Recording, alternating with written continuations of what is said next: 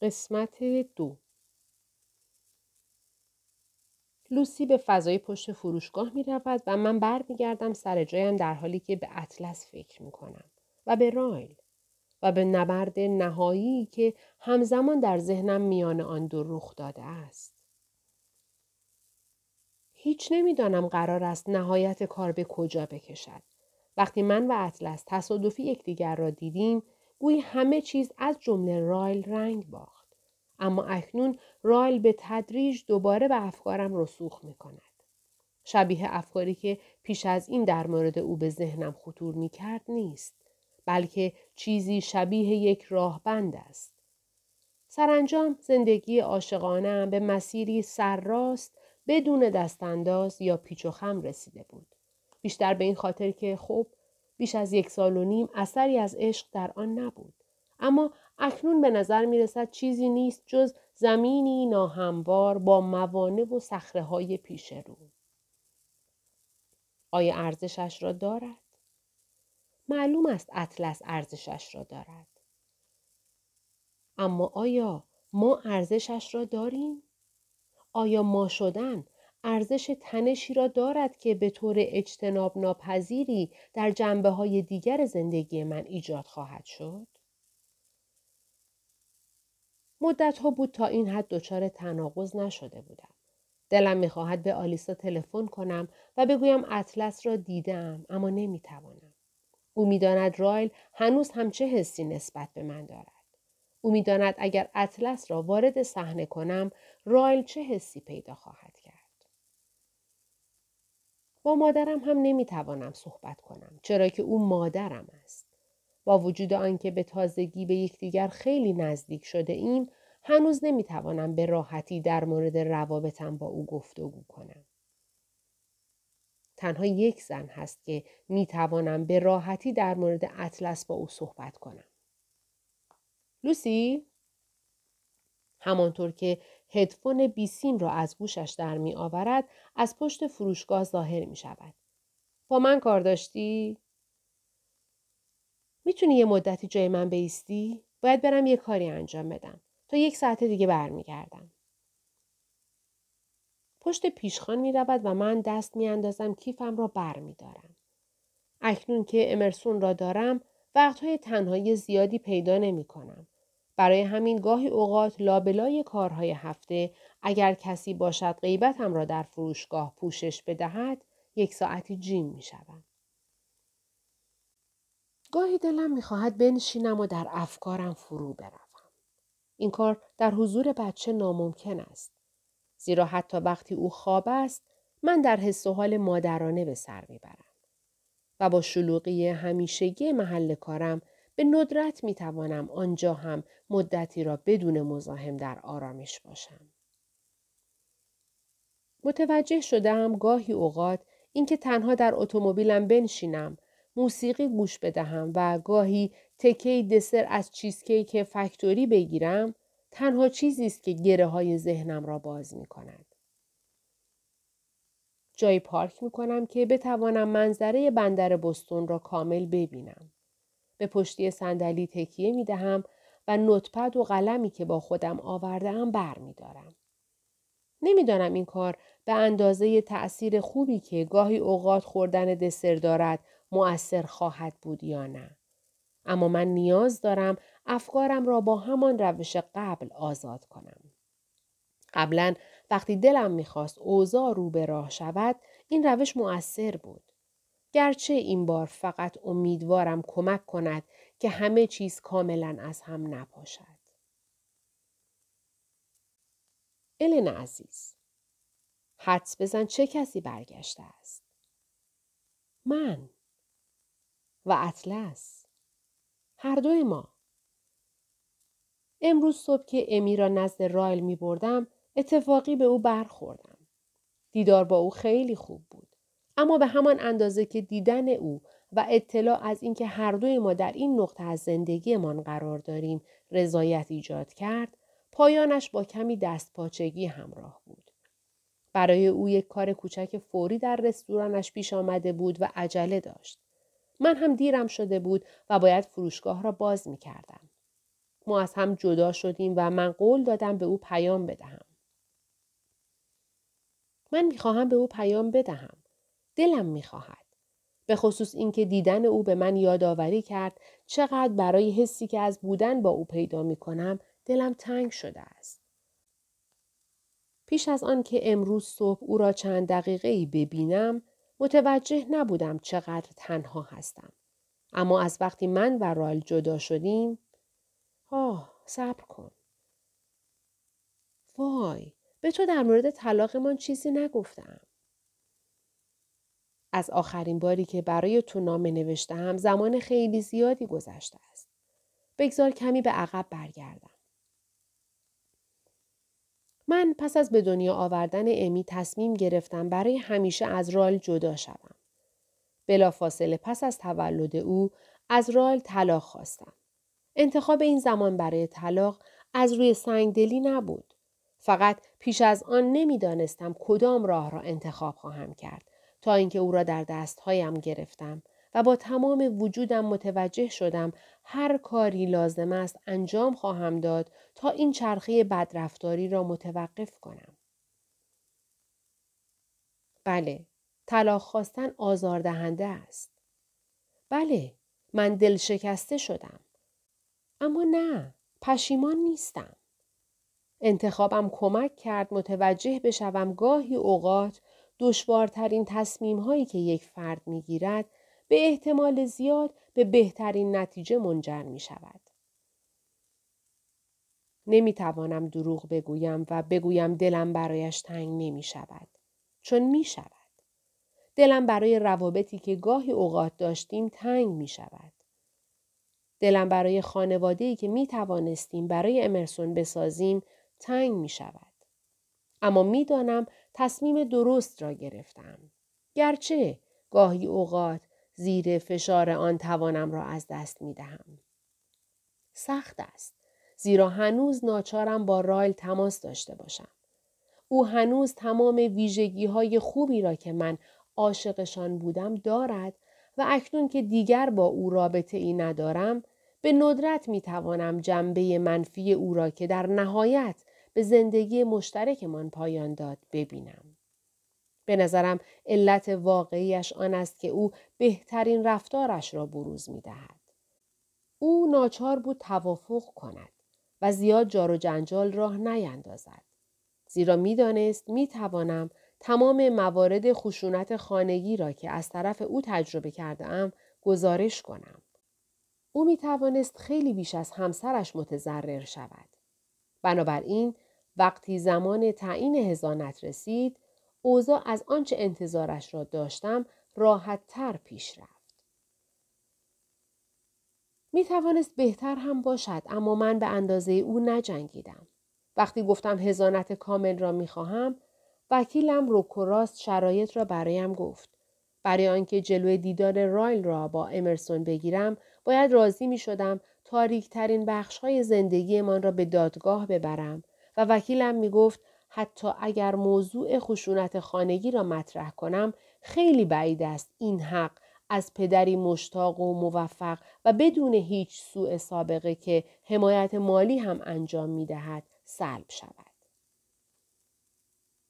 من دو راه داشتم. یکی اینکه بر اتهامات او پافشاری کنم و موضوع را به دادگاه بکشانم که بسیار محتمل بود حکم هزانت مشترک صادر شود یا اینکه می توانستم تلاش کنم با رایل طوری به توافق برسم که هر دوی ما راضی باشیم و ارتباط والدگریمان را حفظ کنیم. حدس می‌زنم تو بگویی به توافق رسیده ایم.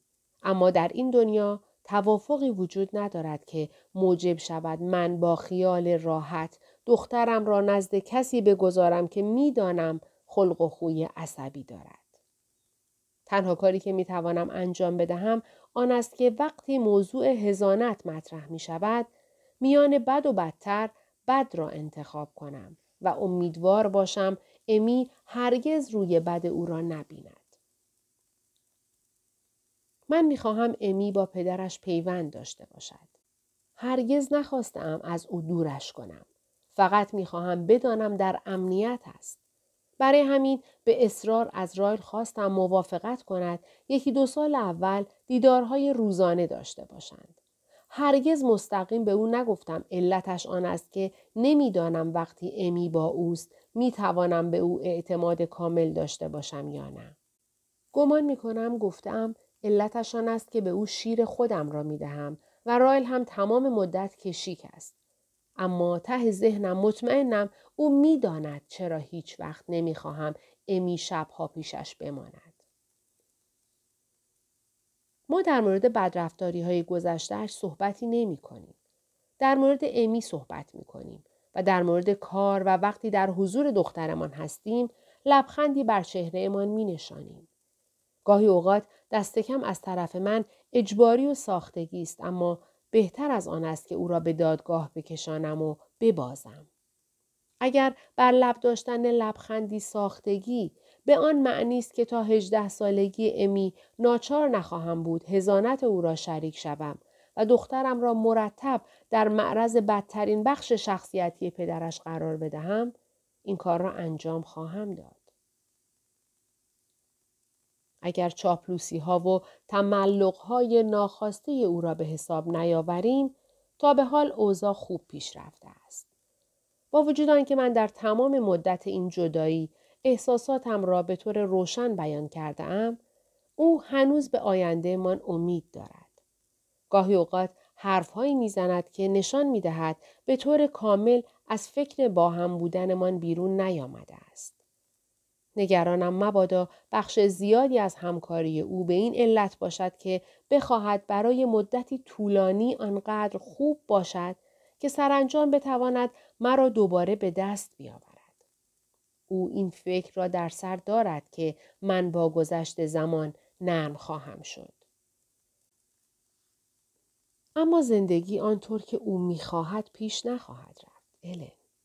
من در نهایت از آن خانه خواهم رفت و صادقانه بگویم. امیدوارم به سمت اطلس بروم. برای دانستن آنکه این امکان وجود دارد یا نه خیلی زود است اما یک واقعیت را می‌دانم و آن این است که صرف نظر از آنکه چقدر زمان بگذرد هرگز سمت رایل بر نخواهم گشت. تقریبا یک سال از زمانی که از رایل طلاق خواستم گذشته است اما از زمانی که دعوا موجب جدایی ما شد حدود 19 ماه می گذرد. یعنی آنکه من بیش از یک سال و نیم است مجردم. یک سال و نیم جدایی در حالی که امکان برقراری رابطه با دیگری وجود داشته است. زمان زیادی به نظر می رسد و شاید اگر کسی بجز اطلس بود به حال این رابطه شکل گرفته بود. اما چطور می توانم این ماجرا را پیش ببرم؟ اگر به اطلس پیام بدهم و او مرا به نهار دعوت کند چه؟ و بعد نهار عالی باشد که مطمئنم هست و نهار به شام بیانجامد چه؟ و اگر شام منجر به آن شود ما درست به جایی برگردیم که در نوجوانی بودیم چه؟ و بعد هر دو خوشحال شویم.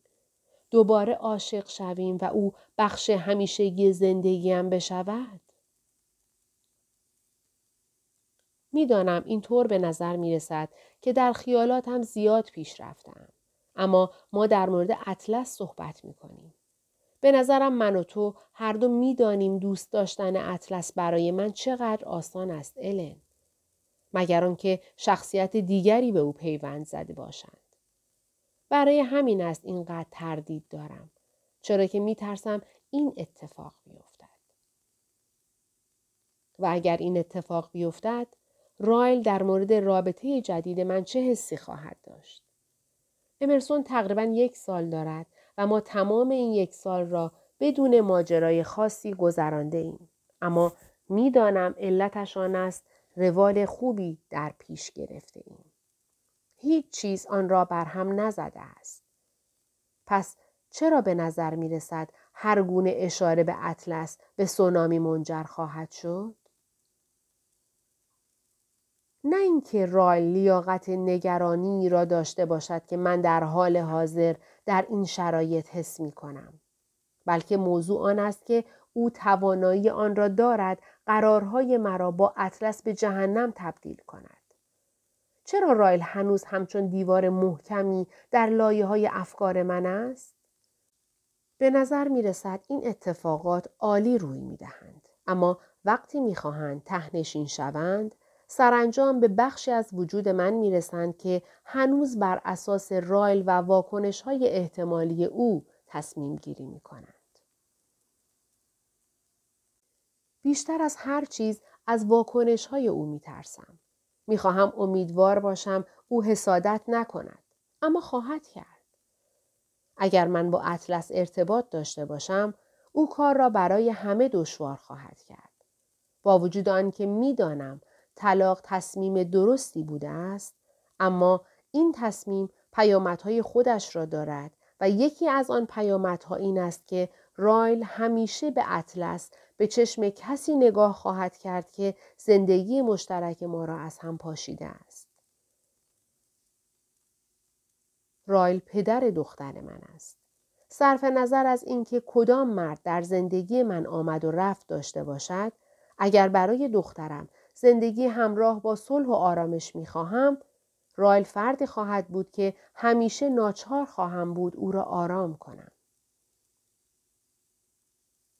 دلم می‌خواست تو می توانستی به من بگویی چه تصمیمی بگیرم.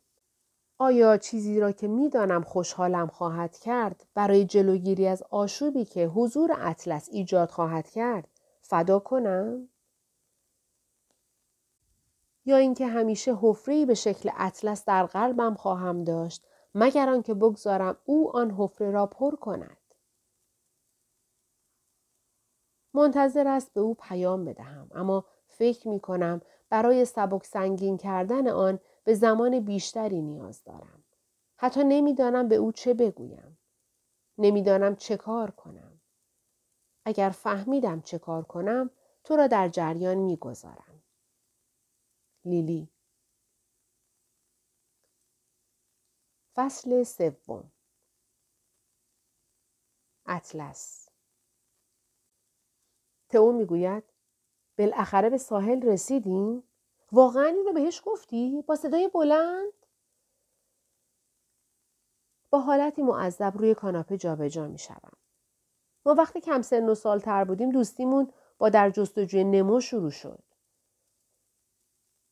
از یک کارتون نقل قول کردی؟ تو به طور نمایشی سرش را حرکت می دهد. و فایده ای هم نداشت. الان بیشتر از هشت ساعتی که دیدیش و اون هنوز بهت پیام نداده. شاید سر شلوغ شده. او به جلو خم می شود و می گوید یا شاید زیاده روی کردی. میان زانوهایش دست می زند و دوباره متمرکز می شود. خیلی خوب. حالا بعد از اینکه اون چرب زبونی رو کردی چه اتفاقی افتاد؟ رحم نمی کند. هیچی. هر دوم باید می‌رفتیم سر کار. پرسیدم هنوز شمارم رو داره یا نه و اون گفت از حفظه. بعد هم ما خدا تو حرفم را قطع می کند. صبر کن. اون شماره تو را حفظ کرده؟ ظاهرا اینطوریه. تو امیدوار به نظر می رسد. خیلی خوب. این یه معنی داره. دیگه کسی شماره تلفن حفظ نمی‌کنه. من هم همین فکر را می کردم. اما نمی‌دانم. شاید شماره مرا به علت دیگری حفظ کرده است. آن موقع که آن را نوشتم و در قاب گوشیش گذاشتم برای مواقع ضروری بود. شاید می ترسیده روزی به آن نیاز پیدا کند. برای همین آن را به علتی که هیچ ارتباطی با من ندارد حفظ کرده است. خب من چیکار کنم؟ بهش پیام بدم؟ تلفن کنم؟ صبر کنم اون با هم تماس بگیره؟ تازه هشت ساعت گذشته اطلس آروم بگیر. توصیهاش موجب می شود از کوره در بروم. دو دقیقه پیش طوری رفتار می کرده انگار هشت ساعت زمان زیادی برای پیام ندادن. حالا میگه آروم بگیرم؟ تو شانه بالا می اندازد و پایش را به میز تحریرم فشار می دهد تا صندلیاش را بچرخاند. من دوازده سالمه. حتی هنوز گوشی هم ندارم. اون وقت تو نظرم رو در مورد آداب پیام دادن می‌پرسی؟ از اینکه هنوز گوشی ندارد متعجب می شدم. به نظر نمی رسد برد پدر سختگیری باشد. چرا گوشی نداری؟ پدر میگه وقتی سیزده سالم شد می‌تونم داشته باشم. مشتاقانه می‌گوید دو ماه دیگه. از شش ماه پیش که برد ترفی گرفته است تئو یکی دو روز در هفته پس از مدرسه به رستوران می آید. به من می‌گوید می‌خواهد وقتی بزرگ شد مشاور روانشناس بشود. برای همین به او اجازه می دهم روی من تمرین کند. ابتدا گفتگویمان با هدف نفع رساندن به او بود. اما اخیرا حس می کنم این من هستم که سود می‌برم.